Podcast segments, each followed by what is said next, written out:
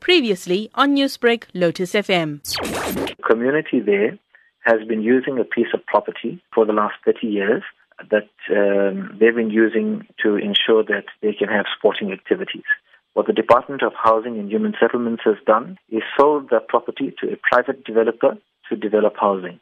The community has now um, come out outraged by it. In turn, we have now reported the matter to the Department of Social Development, asking for the MEC and his office to come and have a dialogue with the community because it is not possible for them to unilaterally make that decision without consulting with the community. How necessary are these play lots or playgrounds in this particular area? I think it's very necessary to have these activity areas, particularly in Chatsworth, because Chatsworth has been described as one of those hotspot areas in terms of drugs and alcohol sale and alcohol and drug addiction.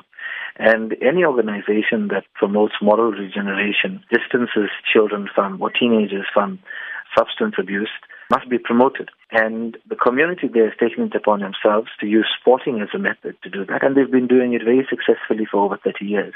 So I think having this play lot and this piece of property that the sporting community can use is a huge advantage in the bigger picture, and the bigger scheme of things, to ensure that we have moral regeneration and we have fewer people, or young people rather, that are exposed to drugs and alcohol and, and that sort of addiction. Has the MF engaged with the MEC for housing? The Minority Front has sent a, a letter uh, accompanied by petitions that were signed by about 200 residents from that area in Waterlily.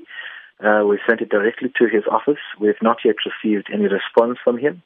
However, I am uh, aware of the fact that the leader of the Minority Front, Mr. Shameen Thakur Rajbansi, is in the process of engaging with him, sitting down a meeting, setting a meeting with him to discuss this matter in particular.